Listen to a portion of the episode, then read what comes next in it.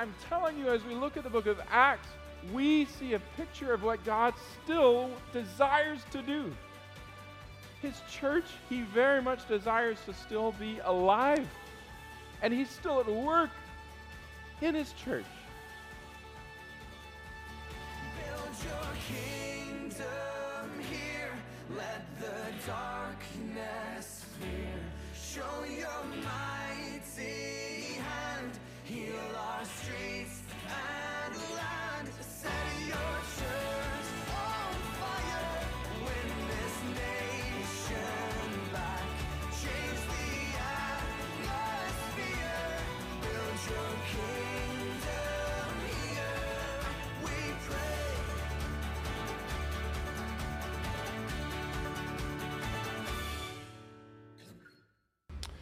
Well, good morning. Let's pray as we continue worship together. Father, thank you so much for the opportunity we have today to worship you. Lord, we are so thankful for your love and grace in our life. You are faithful, God.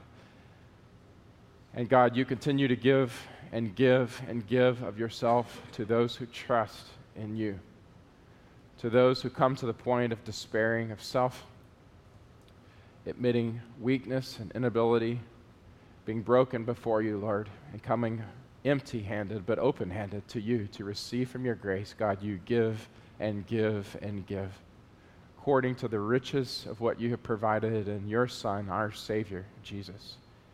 And we are so thankful, Lord, that today we come to you, a faithful one, caring one, loving one, providing one, merciful and gracious one. And Lord, we just give our hearts and our lives to you once again, thanking you for who you are, for what you have done. Lord, we pray that you would speak to us as we open your word. We pray, God, that your Holy Spirit and your living word would speak to the depths of our heart. Remind us of you. Remind us of how you have made us to live, to be in your presence and in your calling. And God, I just pray that all that you do today would abound for our good, most importantly, Lord, for the glory of your name. We pray this in Jesus' name. Amen. Well, it's good to see you guys. I'm feeling the love. Okay. I'm Barrett, one of the pastors here, and I was out last week, and I missed you, and I'm back, and I'm a little worried about you missing me now. I'm just playing. If you got your Bibles, we got a lot of work to do. It was wonderful to have Abelly here last week. Acts chapter 6, by the way. I didn't tell you where to turn. Acts chapter 6. We're going to be in Acts 6, 7, 8, and 9. We'll be here for what is known as a secret church. We should get out by 6 p.m. tonight, and it's going to be a great day. I'm just playing. It was great to have Abelly here last week. I am so thankful for our dear brother. What a cool opportunity for us to have both Chrysidas and Abelly back-to-back in these last weeks as we have been in the middle of our series, Church Alive, because it's been important, I believe, which is why I've asked both of these brothers to speak as they were here in the States, is because it's important for us to see what the Scripture says from a variety of perspectives and also to see how that's playing out. Not just here in Memphis at ICC, not just in America as we know American church life, but also around the world. And it's been a great encouragement and challenge for me, and I believe also for our church family, including you, to study the Scriptures and to hear testimony from such faithful men. And I'm so, so thankful for them. We are in the middle of this series, like I just said, called Church Alive. And what we've been doing is just walking through the book of Acts together. Has anybody been enjoying the series? It has been an incredible opportunity for us to open God's Word and understand that the work of Jesus continues in his church today. Luke wrote this book to Theophilus. He wrote the first book to Theophilus to help Theophilus understand what Jesus was doing in his life and ministry on earth. That's known as the Gospel of Luke, okay?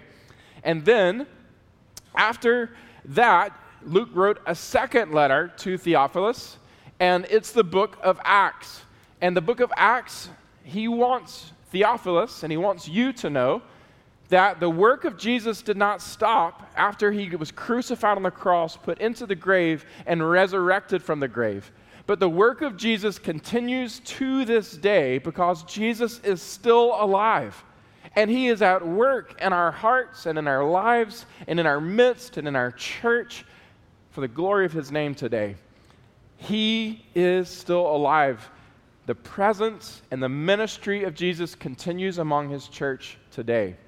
And if you also wonder why are we studying this book, it's important because our church gets its roots, its foundations in the book of Acts. For us to understand how God has designed the church to be today, we've got to understand the book of Acts.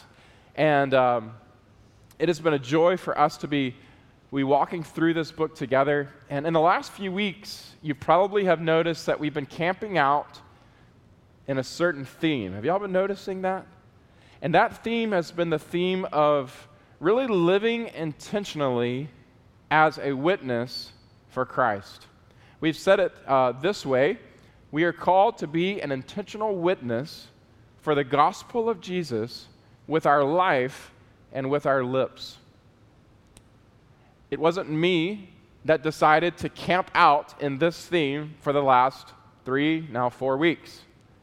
It's the book of Acts that helps us to camp out in this theme, because as we study the book, what we see in the church that is alive in the book of Acts is a group of people who have been set on fire with a passion to live not for themselves, but for Jesus.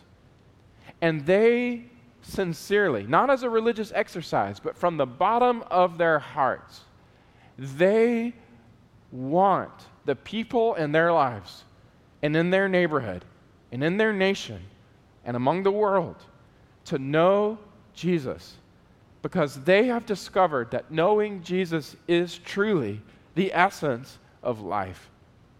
We have been encountering a group of people, men and women, who cannot get over that Jesus came in his love to save them. I don't know about you, but I still have a hard time. I mean, it's overwhelming. Even this morning as we're sitting in worship and we're singing the lyrics of the gospel, I'm recounting my own testimony. I don't know. I hope that happens in your heart as you worship God, that it's very personal. I can't get over the fact that I know my sin. I know how undeserving I am. I know where I would be if it were not for Jesus Christ. I feel my guilt. I feel my shame. I feel my helplessness. I understand my own rebellion against God. I understand what would be right for God to do would be to leave me separated from him in my sin for all of eternity without a hope of going back to him. I understand his holiness, and I cannot believe that our God, that my God, our eternal holy God, knowing who I am and how far I have fallen, would still choose to love me, would still choose to come himself for me, would still choose to give me, not by what I have done or deserved, but by his grace and his gifting, to give me the opportunity to have forgiveness. That Jesus would take my place on the cross and be thinking about me and paying for every one of my sins in full, forgiving me. Are you kidding me? This is the greatest love I have ever known, that God himself would give his life in love for me. Amazing grace. How sweet the sound that saved a wretch like me. I once was lost, but now I'm found, was blind, but now I see. That he would forgive, but not just forgive, but redeem, provide righteousness in his spirit in me. He would restore relationship with me to now I drink from the rivers of life that never run dry. I taste of joy that never ever ends. He is the best, and he truly is my life. He's my redeemer, my savior, and my friend. Can you imagine life without Jesus? He is everything to me. And what we see in the book of Acts, I'm just reminding us as we start again in this continued theme of the book of gospel sharing, we're not talking about a group of people who are just a bunch of religious crazies, okay? We're not talking about as we hear the call to the invitation to be witnesses for Jesus, we're not talking about this as some religious exercise that we approach with great dread. We're talking about hearts, people like me, like you, who are amazed by the love and grace of Jesus, who have experienced His forgiveness and redemption and restoration, who taste of His life on a daily basis and know that all of my life is wrapped up in who He is and what He's done for me. And we sincerely, passionately want other people to have the opportunity to know Him too, because He truly is the best. We live intentionally with our life and with our lips, extending an invitation to all to come and know Jesus, for He is God. Amen?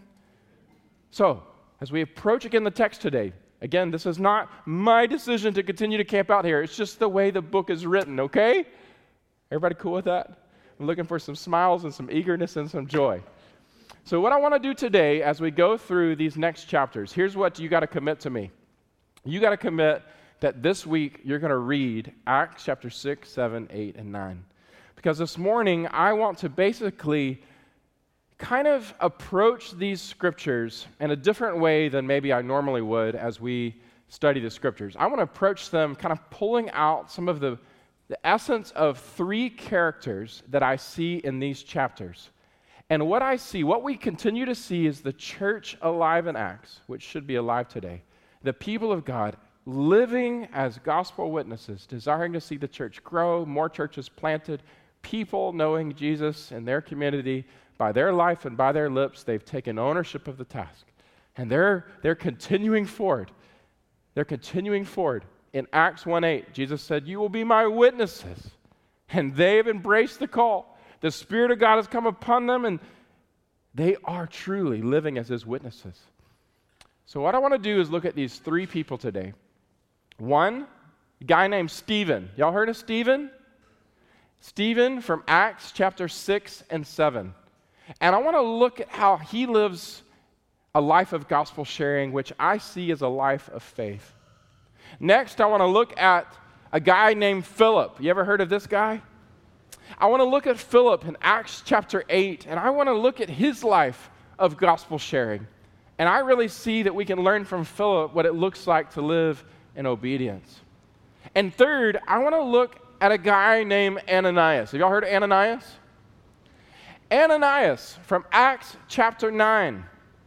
We're going to look at him, very important role that he plays in the history of what God is writing in the church. The same important role that you could play if you live like Ananias. And I want to look at his life of gospel sharing and highlight the fact that we can learn from Ananias what it looks like to be courageous as we share the gospel with others. So I want to put back up the main point, and I want us all to read it together before we open the scripture this morning. Are y'all good with that? The main point is this. Let's read it together. We are called to be an intentional witness for the gospel of Jesus with our life and with our lips. Let's say it again with a little bit more volume and passion. Okay? We are called to be an intentional witness for the gospel of Jesus with our life and with our lips. Let's start with Acts chapter 6 and the person Stephen. Stephen. Again, I am not going to cover exhaustively the whole scriptures, by the way. I'm going to start Acts 6 and verse 8. We are going to be coming back to the first 7 verses of Acts chapter 6 when we talk as a church family and as a membership about some of the changes that are coming for Vision 2025, especially with our leadership structure. So we're not ignoring it. We're just saving it for that time. But starting in verse 8, actually, I'll look there at verse 7. It talks about the word of God continued to increase, and the number of disciples multiplied greatly. And great many of the priests even have become obedient to the faith.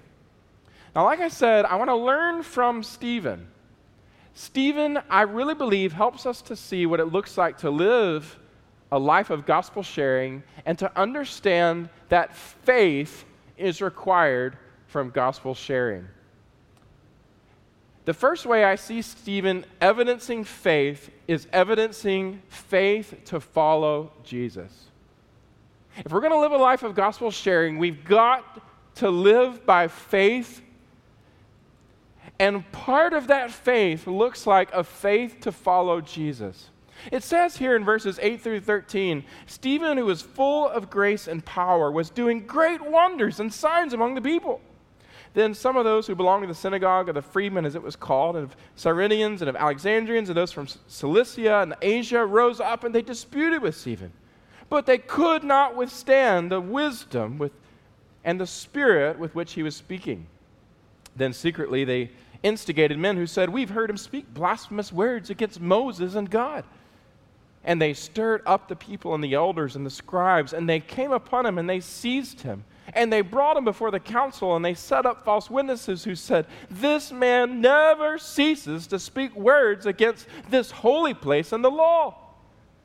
For we have heard him say that Jesus of Nazareth will destroy this place and will change the customs that Moses delivered to us."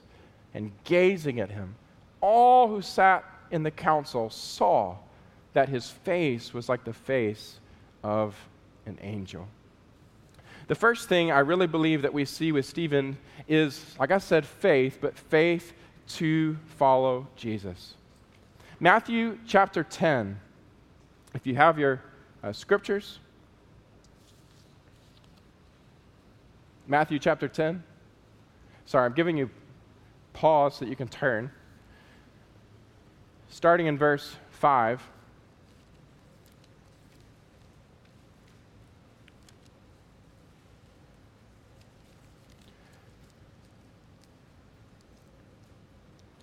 He says to his disciples, Jesus does, the 12 Jesus sent out, and he instructed them, "Go nowhere among the Gentiles and enter the town of no Samaritans, but go to the sheep of the house of Israel and proclaim the kingdom of heaven is at hand. Heal the sick, raise the dead, cleanse lepers, cast out demons. You receive without paying, give without pay. Acquire no gold, silver, copper for your belts, no bag for your journey, nor two tunics, nor sandals, or staff, for the laborer deserves his food. Whatever town you enter, find out who's worthy and stay there till you depart. As you enter the house, greet it. If the house is worthy, let your peace come upon it. But if it's not worthy, let your peace return to you. If anyone does not receive you or listen to your words, shake off the dust from your feet when you leave that house or town. For truly I say to you, it's more bearable on the day of judgment in the land of Sodom and Gomorrah than for that town. For behold, I am sending you out as sheep amidst the wolves, so be wise as serpents and innocent as doves. Beware of men, for they will deliver you over to courts, and they will flog you in their synagogues. And you will be dragged before governors and kings for my sake, to bear witness before them and the Gentiles. When they deliver you over, do not be anxious about how you are to speak or what you are to say, for what you are to say will be given to you in that hour. For it is not you who speak, but the Spirit of your Father speaking through you. Brother will deliver brother over to death, and the father his child, and children will rise against parents and put them to death, and you will be hated by all for my name's sake. But the one who endures to the end will be saved. When they persecute you in one town, flee to the next, for truly you will not gone through all the towns of Israel before the Son of Man comes. A disciple is not above his teacher, nor a servant above his master. It is enough for the disciple to be like his teacher and the servant his master. If they've called the master of the house Beelzebub, how much more will they malign those of his household?" What does it look like to be faithful, to live a life where we desire to live intentionally with our life and lips? It looks like having faith. Faith in what? Having faith in Jesus Christ. Having faith in his words. Having faith like Stephen did.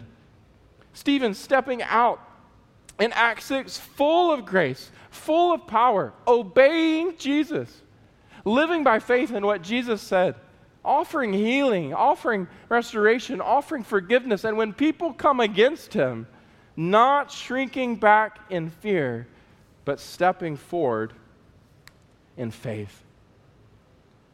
obeying Jesus, no matter the cost. I also see a faith to be fearless for Jesus. Faith to be fearless for Jesus. Because as the crowds are growing with pressure and they're frustrated with what he's doing and they're basically accusing him of blasphemy and breaking the laws, and all the people are gazing at him, Stephen steps forward with a speech, and I'm not going to have time to read the whole speech, and again, I encourage you to go and read the majority of Acts chapter 7, but it's very similar to what we've read and studied already in the early parts of Acts. The high priest in verse 1 says, "Are these things so?" And Stephen steps forward and basically says, "Brothers and fathers, hear me. The God of glory appeared to our father Abraham," and he begins to unpack from the very beginning the full gospel message, ending with a climax of explaining that the Messiah is truly Jesus Christ. And stepping forward at the end of his speech, verse 51 of 7, after declaring who Jesus is and what he came to do and how he was crucified at the hands of sinners, but yet God attested that he is the Son of God and raised him with power, he says, verse 51, "You stiff-necked people, uncircumcised in your heart and your ears, you always resist the Holy Spirit. As your fathers did, so do you. Which of the prophets did your fathers not persecute? And they killed those who announced beforehand the coming of the righteous one, whom you've now betrayed and murdered. You have received the law as delivered by angels, but did not keep it." Mic drop. Stephen not only is he filled with faith to follow Jesus, but when it came time to make that decision, should I shrink back in fear, or like I said, step forward in faith to continue to declare the truth of who Jesus is to a people who could do something to me, who could not like me or actually have the power to actually cause harm to me? Jesus steps forward again with faith to be fearless for Jesus. And even calling out the brokenness and the sinfulness of those who at the moment are resisting the truth of the message that God is speaking through the gospel that he's sharing.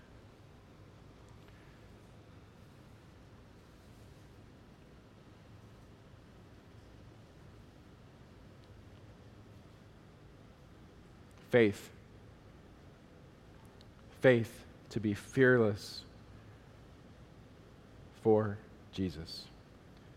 Third, I see a faith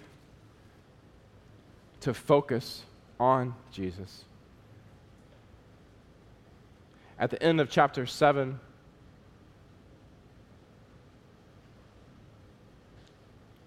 we see an interesting moment in Stephen's life, which, by the way, I do want to mention, as we talked about that fearless piece, if you go back to Matthew 10 for a second, at the end of Matthew 10, starting in verse 26, where we stopped reading before, you got to know that Stephen knows these words of Jesus as he considers whether or not to continue to be fearless before men. Jesus says, "So have no fear of them, for nothing is covered that will not be revealed, or hidden that will not be known. For what I tell you in the dark, say in the light, and what you hear whispered, proclaim on the housetops. And do not fear those who can kill the body, but cannot kill the soul. Rather, fear him who can destroy both soul and body in hell. Are not two sparrows sold for a penny, and not one of them will fall to the ground apart from your Father? But even the hairs on your head are all numbered.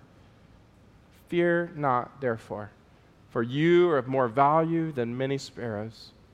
So everyone who acknowledges me before men, I also will acknowledge before my Father who is in heaven. But whoever denies me before men, I will also deny before my Father who is in heaven. Have y'all ever faced a moment of fear in gospel witness? I know I have. Believe the words of Jesus. In these moments of fear, believe like Stephen believed. I believe that the reason Stephen could step forward and not shrink back is because he believed the words of Jesus. How else do you step forward when your life is on the line?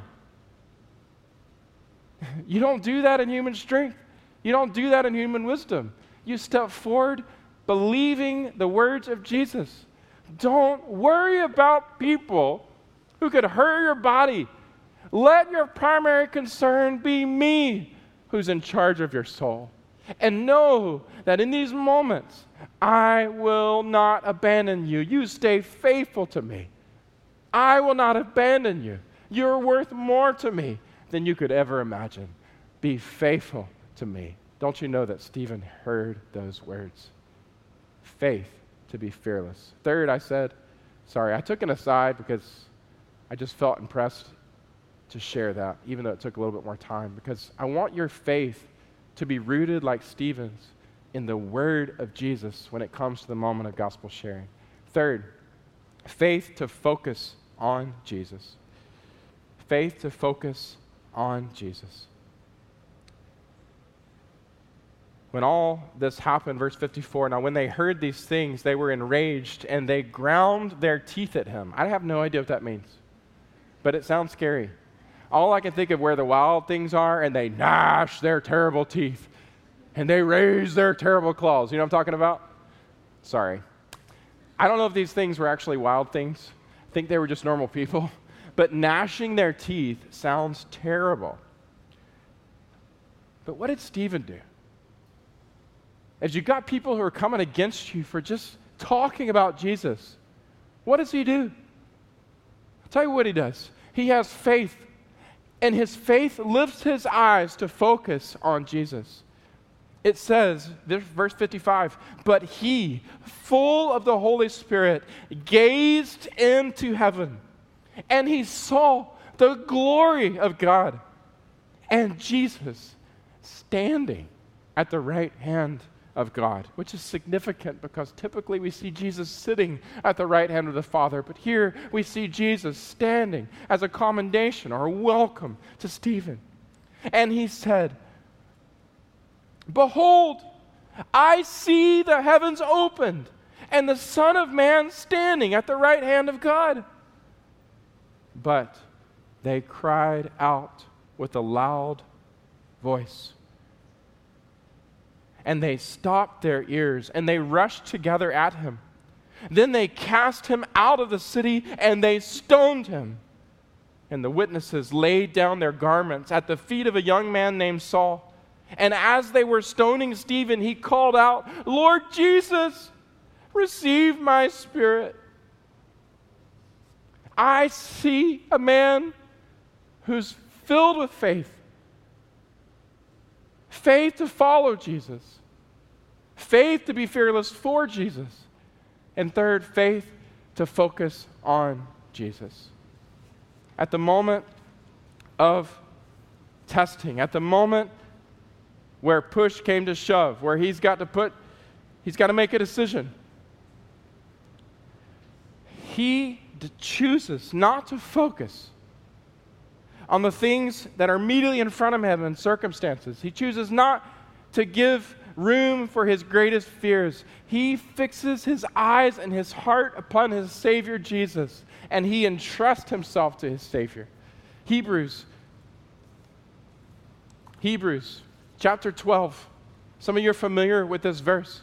These verses, verses 1 through 5,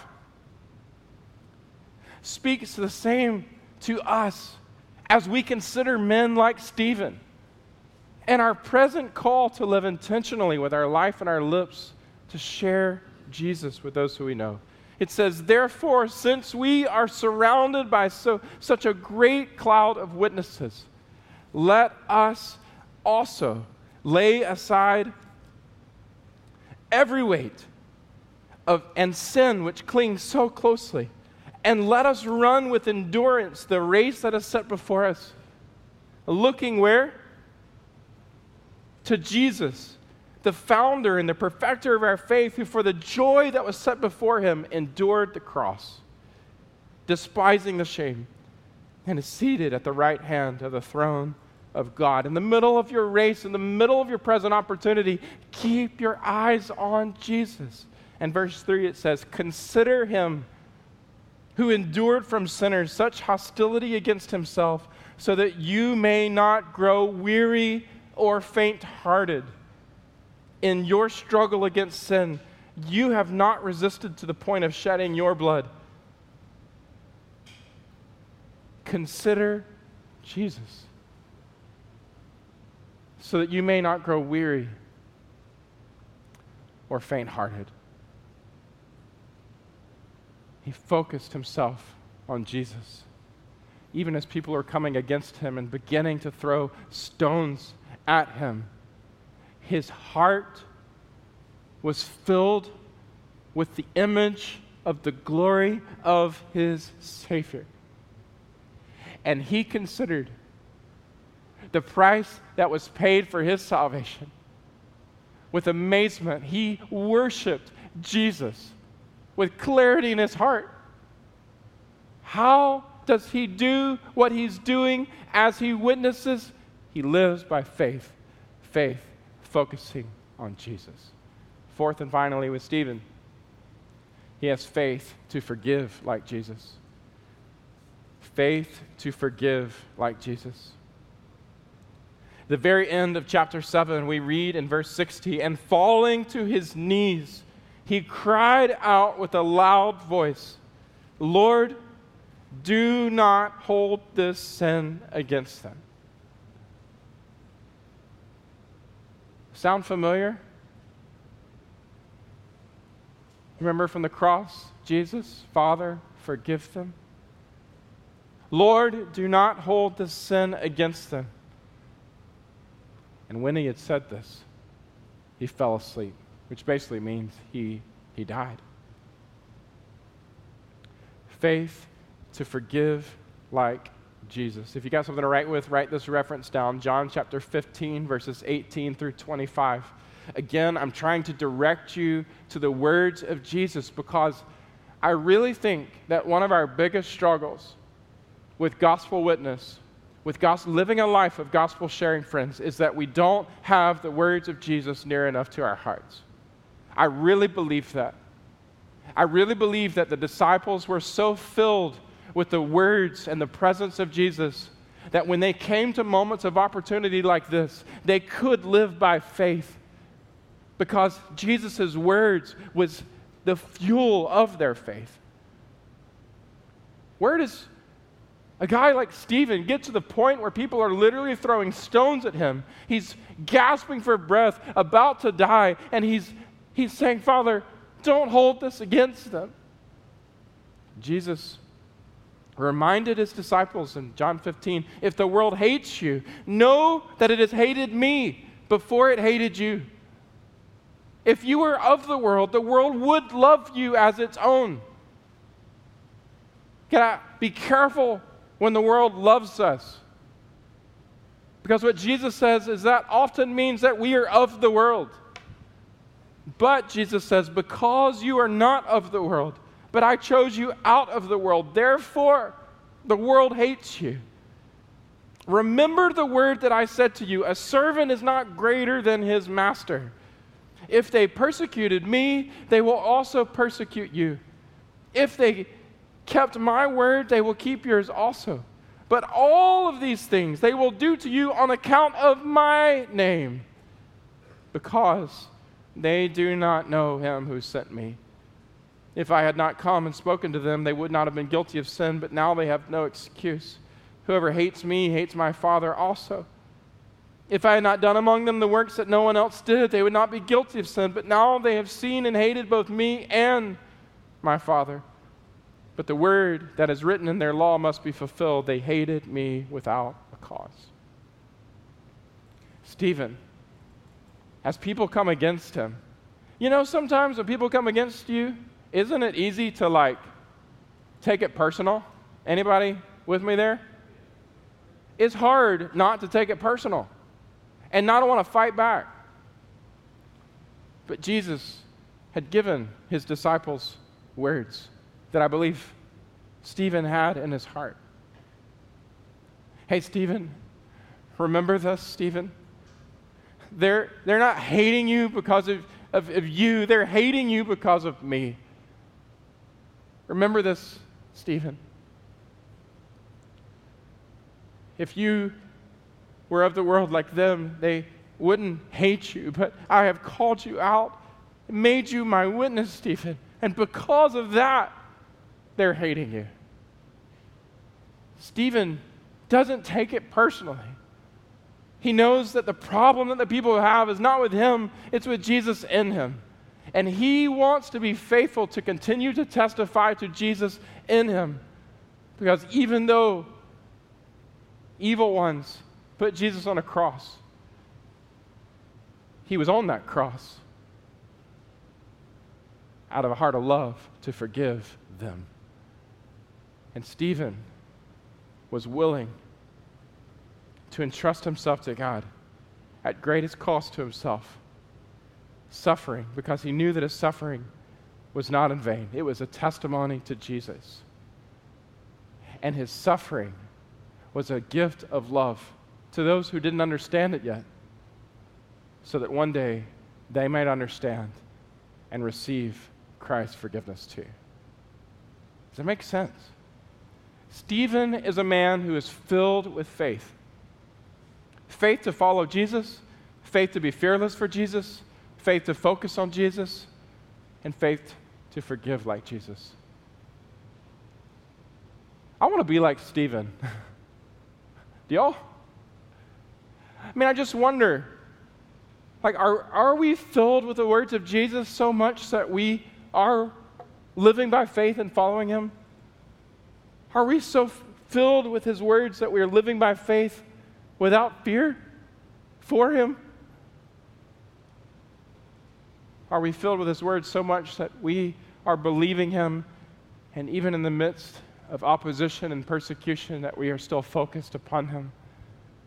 And are we so filled with his words that we are living by faith in forgiveness to others, even others who come against us? I want to be a man who shares the gospel by faith like Stephen. I also want to be someone who shares the gospel like Philip. In Acts chapter 8, we see a man named Philip. Philip, I really believe, helps us to understand that the life of gospel sharing is not only a life of faith, but also a life of obedience. Obedience. The first thing that I see with Philip is that he is obedient to his calling.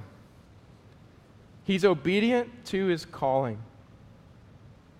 It says at the start of chapter 8 that Saul is there as Stephen is literally killed, testifying to Jesus. And it says on that day there arose a great persecution against the church in Jerusalem, and they were all scattered throughout the regions of Judea and Samaria, except for the apostles. Which, by the way, do you remember when Jesus said, "You will be my witnesses in Jerusalem, in Judea, and Samaria, and to the uttermost parts of the earth"? Y'all remember that? Well, here comes the moment, just so you know in Acts history, where God is going to begin to push them out of Jerusalem not by their choice, but by circumstance of persecution. He's going to push the church out of that place where they were living and witnessing and meeting and worshiping together to the neighboring regions, to Judea and Samaria. And they're going to start witnessing there too, and we're going to see it unfold. But it says, devout men buried Stephen and made great lamentation, but Saul was ravaging the church, entering house after house. He dragged off men and women, and he committed them into prison. Now it says, now those who were scattered about went preaching the word, and Philip went down to the city of Samaria, and he proclaimed to them the Christ. And the crowds with one accord paid attention to what was being said by Philip when they heard him, and they saw the signs of what he did. For unclean spirits, crying out with a loud voice, came out of many who had them, and many who were paralyzed or lame were healed, and there was much joy in that city. I love the fact that one of the things I see Stephen doing is being obedient to his calling. Because what we know is, we go back to the beginning of Acts. Do you remember one of the core issues of gospel identity is to understand that we are to be his witnesses? And if Stephen had thought that it was up to circumstance to be where he was and who he was, if it was up to his, if he had his identity rooted in the fact that he lived in Jerusalem and the fact that he did what he did and he was with a certain church that he was in, man, all of that comes shattering down when all of a sudden persecution comes and he is forced to flee everything. I thought about Kristen Hurtler as I was thinking about this week. Many of you guys know that in just a matter of a couple of days, she is going to be arriving back in the United States after being forced out of the country where essentially she is being forced out because she's been testifying to Jesus. She and all of her organization there. And it could be real easy. Here's for 5 years, she's had a certain job there at the hospital. She's been known as a certain Christian witness. She's had a certain church community. She's had a house there. She's had an identity as one who's living there missionally. It'd be real easy for her at the end of this week to just fall apart because everything that has defined her life, you could think, is just totally collapsing around her. She's losing it all in a matter of about 4 or 5 days. But I have been so encouraged listening to Kristen as I've talked to her in the last few weeks because one of the things she says, Barrett, when I asked her what's next, and we're not planning all the details, but she says, I'm going back out. She said, it wasn't the hospital that I went for. It wasn't just living in that country. It was for those people, and it was to be faithful to the call of Jesus. And she says, this doesn't change any of my calling. She says, my calling remains the same. And I don't understand why all of this stuff is collapsing around me, but I know that I will continue in the calling that I have received. And I'm like, praise God. And just like Kristen, I see the same thing in Stephen. He's being obedient to his calling. Everything else that he could have held on to, his identity collapsed around him. But no, after he scattered out, Philip, it says, went into the city, verse 5, and he proclaimed to them the Christ. In other words, he wasn't going to be shaken by the fact that he lost his home, and he lost his city, and he lost his church family, and he lost his job. All the stuff that he's familiar with, he is going to continue in the calling, and his obedience to calling trumps everything else. He's going to be faithful to live with his life and lips as a witness for Christ. Well, he goes on and he ends up going into a village and he sees a man come to Christ named Simon, and you can read that later in Acts chapter 8, verses 9 all the way through verse 25. But what it says in verse 25 is they were continuing to testify and speak the word of the Lord. Now, interestingly, there's a story starting in verse 26 through the end of chapter 8 about Philip and this guy who we just know as the Ethiopian eunuch. Has anybody ever heard this story? It's quite interesting. The next thing that I see about Philip is that he is obedient not only to his calling, but to the Holy Spirit's prompting. He's obedient to the Holy Spirit's prompting as it relates to gospel sharing. It says, now an angel of the Lord said to Philip, Rise and go to the south, to the road that goes from Jerusalem to Gaza. This is a desert place. And he rose and he went.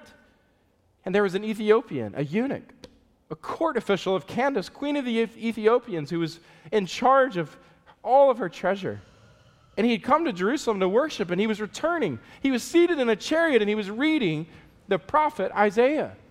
So here comes a dude just heading out of Jerusalem down the road, and he happens to come across the road where Philip has just heard from the Lord, I want you to go to this area, to this road.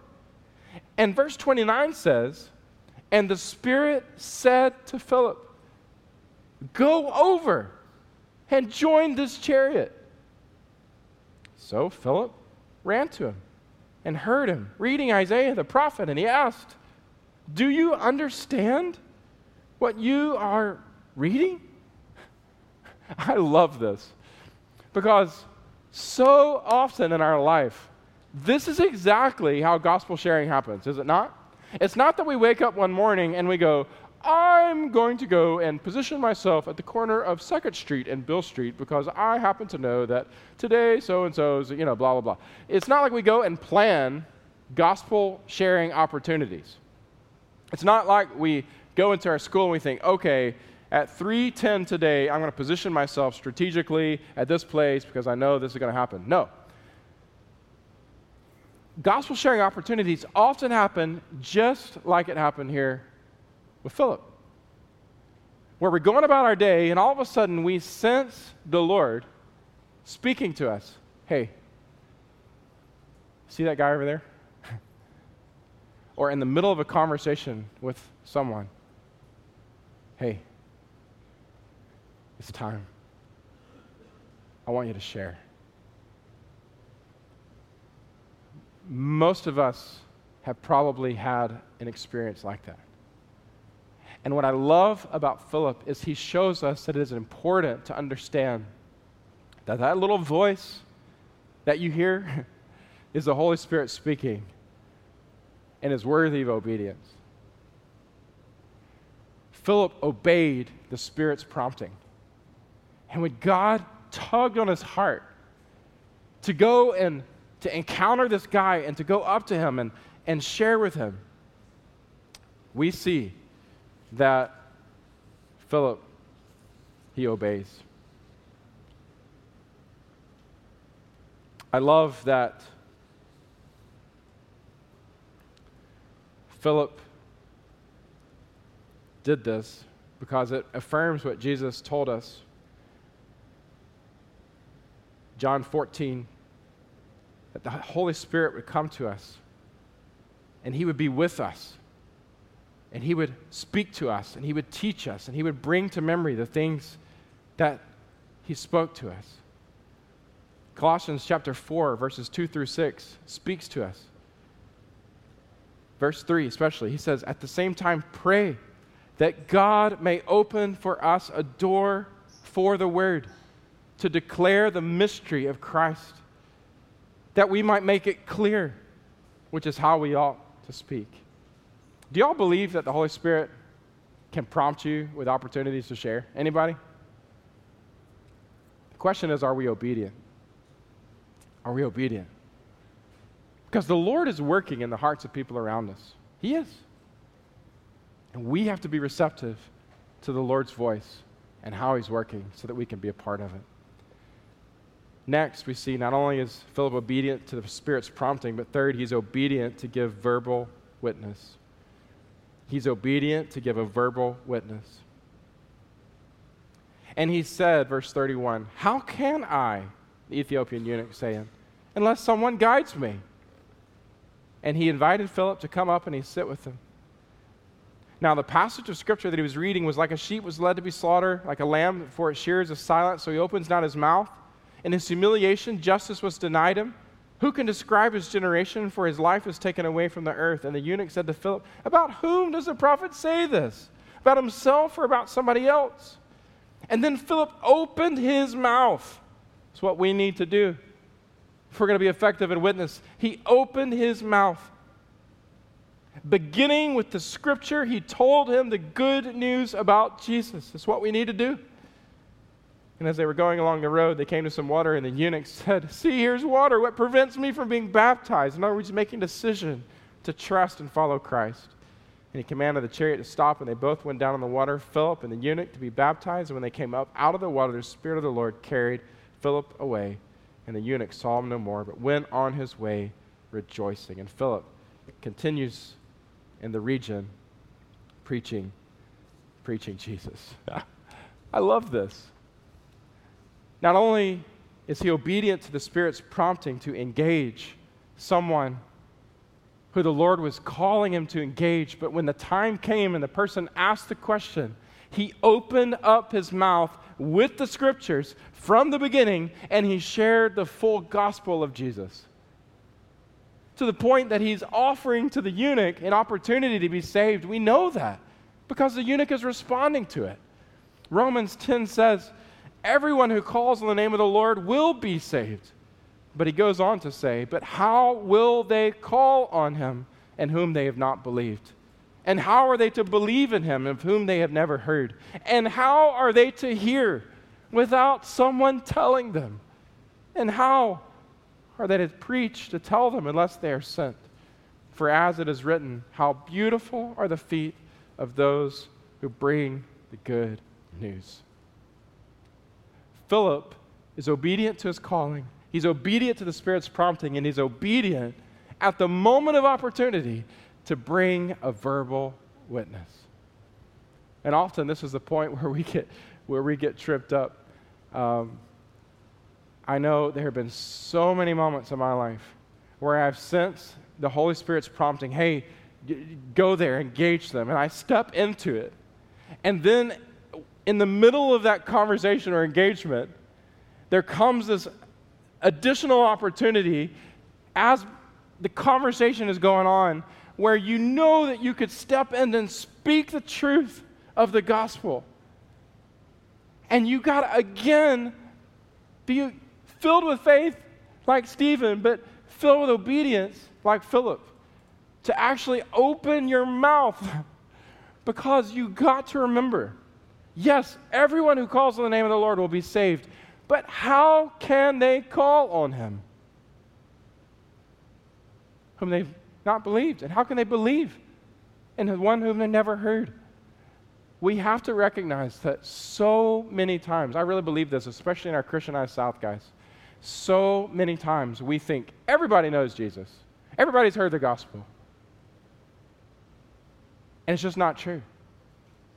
So many times, the reality is that people just need to have the opportunity to hear the gospel of Jesus in order to believe and receive him as Savior and Lord. I want to be like Philip, y'all. Obedient to calling, obedient to the Holy Spirit's prompting, obedient to verbal witness.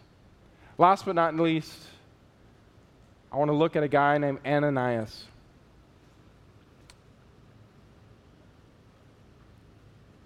Ananias.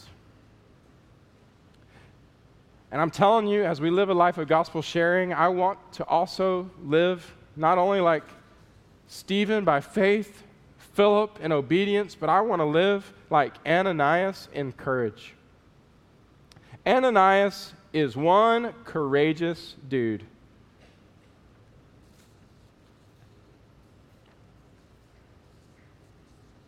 Acts chapter 9.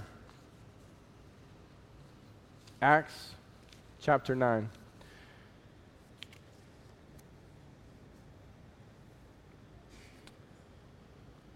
It says in verse 1,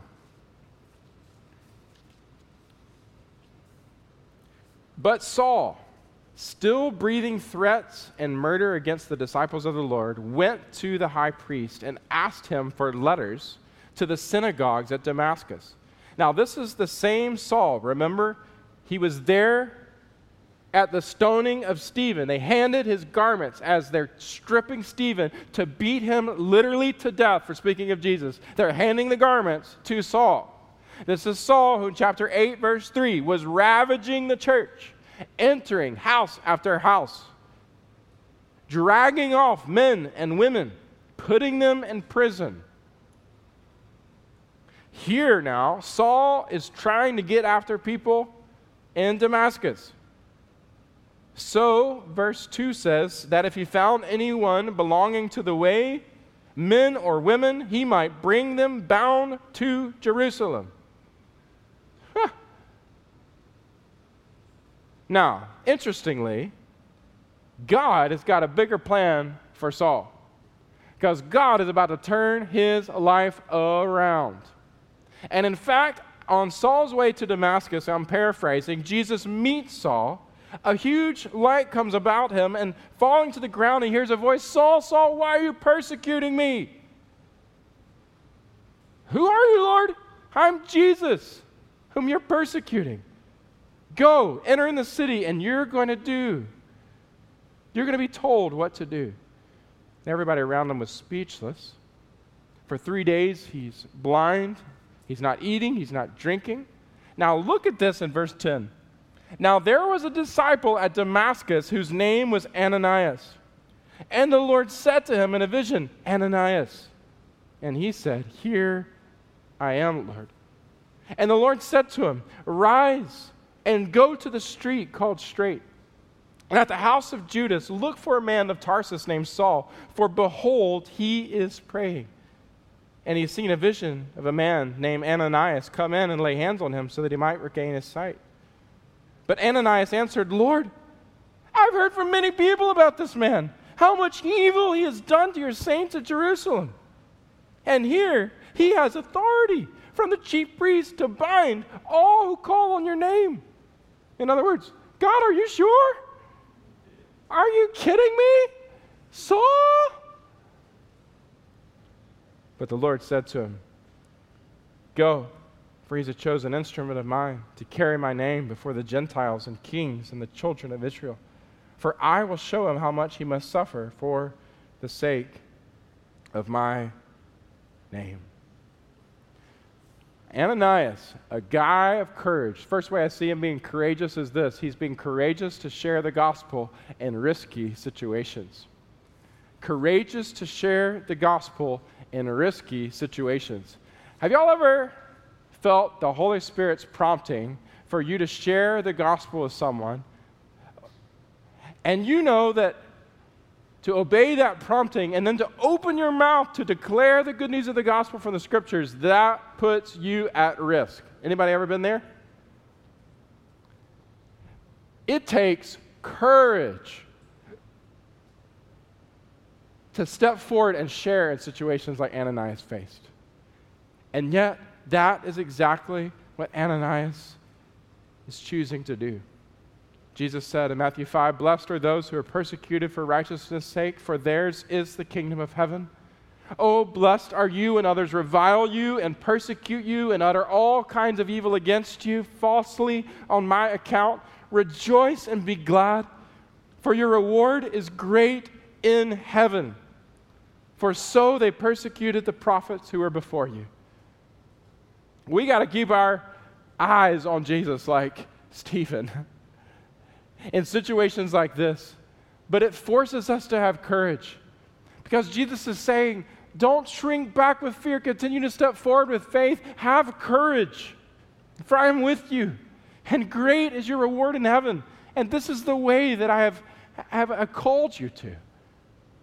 Take the risk and watch what I can do. Not only did he have courage to share in risky situations, but second, he had courage to share with risky people. Y'all ever known a risky person? Nah.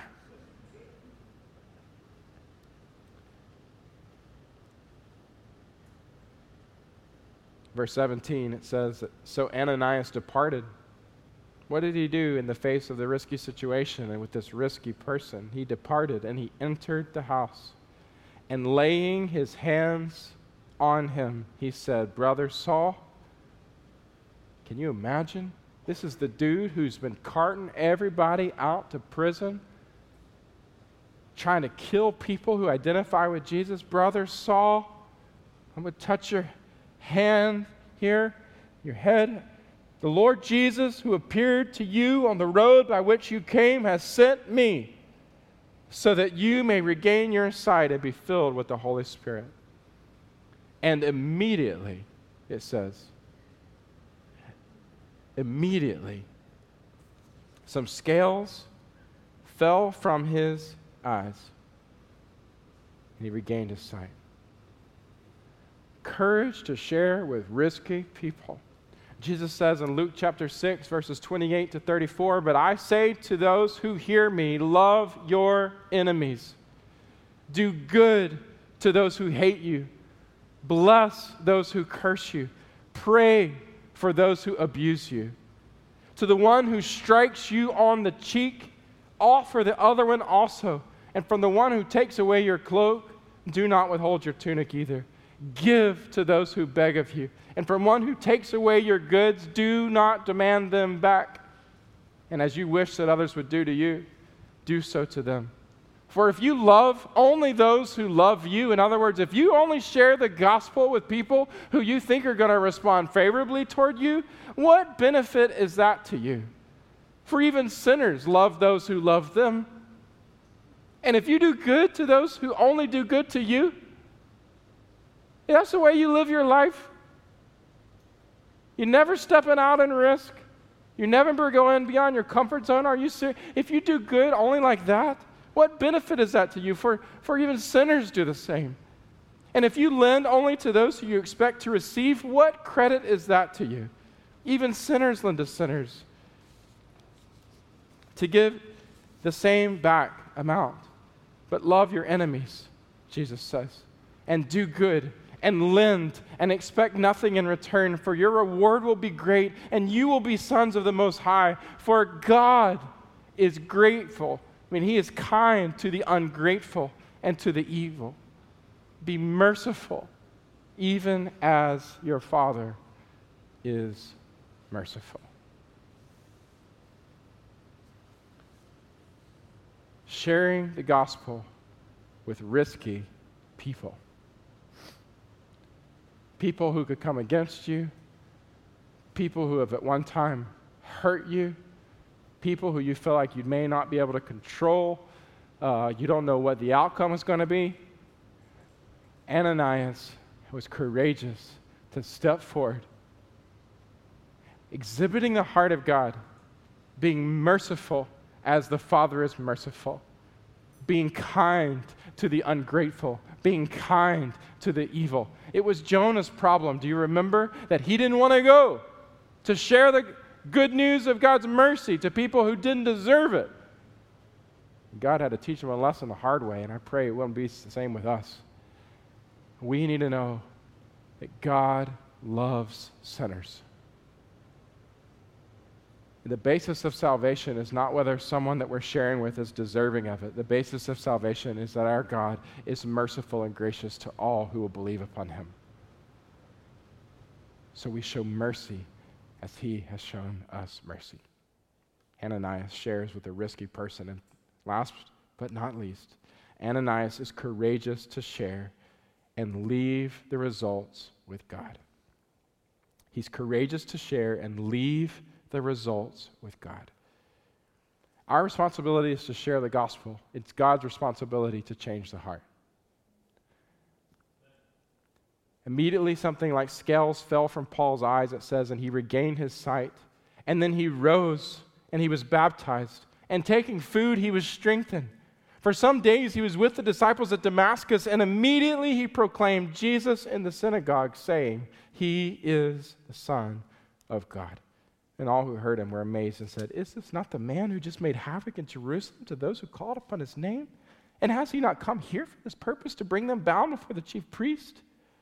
But Saul increased all the more in strength and confounded the Jews who lived at Damascus by proving that Jesus was the Christ. Ananias didn't know how it was going to go. And every time you share the gospel, listen, friends, every time I share the gospel, we don't know how it's going to go. But it's not our job to control the results. And if you are only willing to share the gospel when you can control the results, then you are never going to share the gospel. Because the results of gospel sharing are not controlled by us, they're only controlled by God.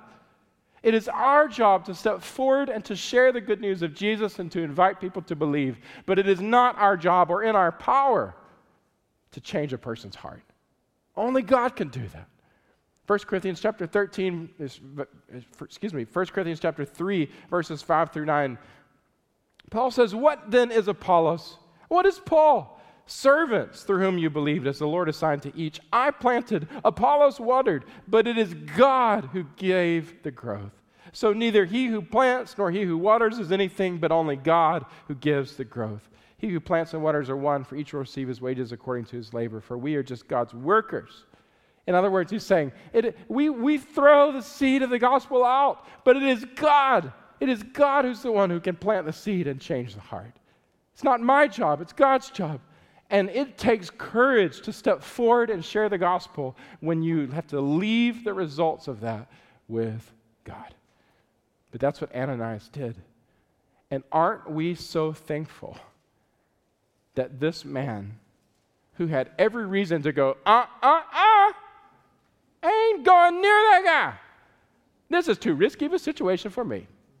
This is too risky of a person for me. This outcome is not controllable by me. No. And resist. Oh, he could have. But aren't we all so thankful that Ananias, with courage, stepped forward to share the gospel of Jesus with this guy named Saul? Because this guy named Saul heard the good news of Jesus and received the grace of Jesus. And God changed his heart and created in a man who he called Paul a new creation and used him mightily for the kingdom of God. So much of our New Testament scripture comes by the hands of this one who is saved by the faithful and courageous witness of this little guy named Ananias. And nobody may think about Ananias a whole lot when they think about Paul. But I will tell you that Ananias was an important part of what God was doing in the church of that day and what God has done in our life today through the witness and testimony of Paul. Amen? Stephen, Philip, Ananias. As we close this morning, I just want to encourage us to be really honest about the fact that, we've been in this for weeks now, okay? We've been talking about this as a church for weeks. I have been, Chrysostom has been, and Abelly has been trying to faithfully expound the scripture. And I said a few weeks ago, it could be easy in the middle of this talk about gospel sharing to just think that this is all about, we're just spectating. We're just spectating about what happened in the early church. Oh, that's so cool. Look at that history. That's just so neat. How amazing is Stephen? He's a man filled with faith. I'm just so thankful that he laid down his life and he focused on Jesus.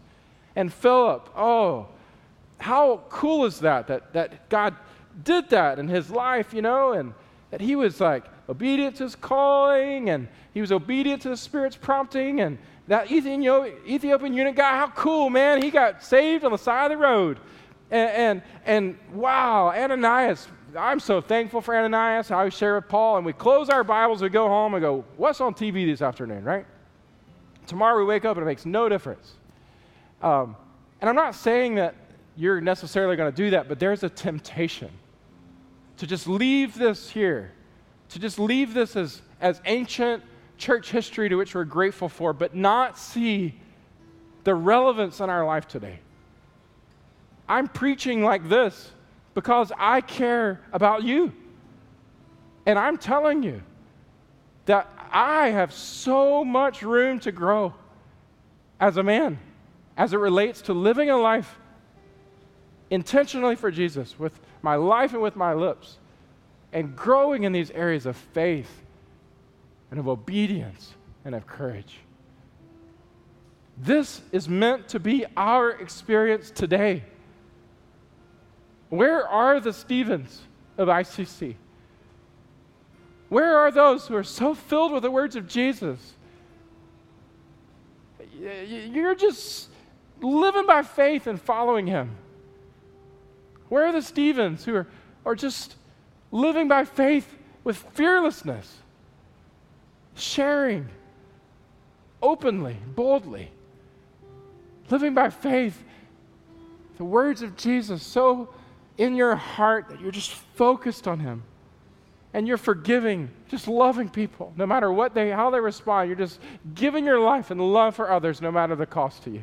Where are the Stephens today? I believe that God wants us to live like Stephen. I believe that his experience should be our experience. Where are the Philips today? I'll tell you, I told you about one and Kristen Hurtler. Where are those Philips in our church whose calling and identity is not based on circumstance, but based on the gospel of Jesus and the call that he's put upon our lives?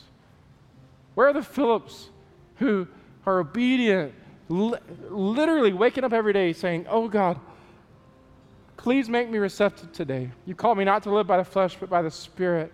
Make me receptive today. I believe that you're working in the hearts and lives of people around me. Oh God, would you show me today? Show me. Speak to me. Point them out so that I might enter into their life and help them to know who you are. And God, I'm ready. I'm ready to share. When they ask, I'm ready to share." And where are the Ananiases in our church today? I believe God wants Ananiases in our church today. People who are courageous in risky situations, and courageous with risky people, and courageous to not only share when you can control the results, but to entrust the results to God. Oh God, I'm just praying. I've been praying this week, God, fill our church with Stephens and Philips and Ananiases. May this not just be something we spectate in, but participate in.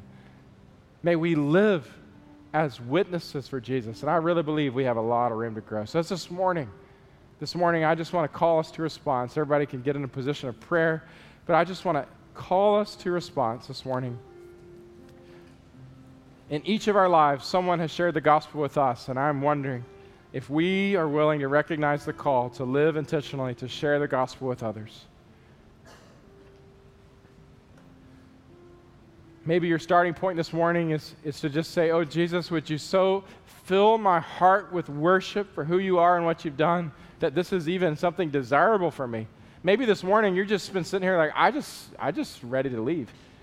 This is not even desirable to me. And you just pray, "Oh God, would you make this desirable to me? Would you make me want others to know you?" And that starts with me understanding who you are and what you have done and how worthy you are. So God, break my heart and fill me with love for you. Fill me with love for you. So that this life that you've called me to live would be an overflow of my experience with you. For others today, out of these three, being filled with the words of Jesus and living by faith, being faithful in obedience, being courageous as you entrust yourself to God. Maybe God has spoken through one of these today, or maybe more than one, and you just need to surrender your heart and your life to God and say, "Oh God, fill me with faith. Calls me to be obedient. Fill me with boldness and courage." Lord, we are coming today asking of you to speak, to move. We surrender ourselves to you. We thank you that you're here present, working among us. We pray, Lord, that our church would be known as a church that extends the grace of Jesus to everyone possible through our life and our lips. We pray this in Jesus' name. Amen.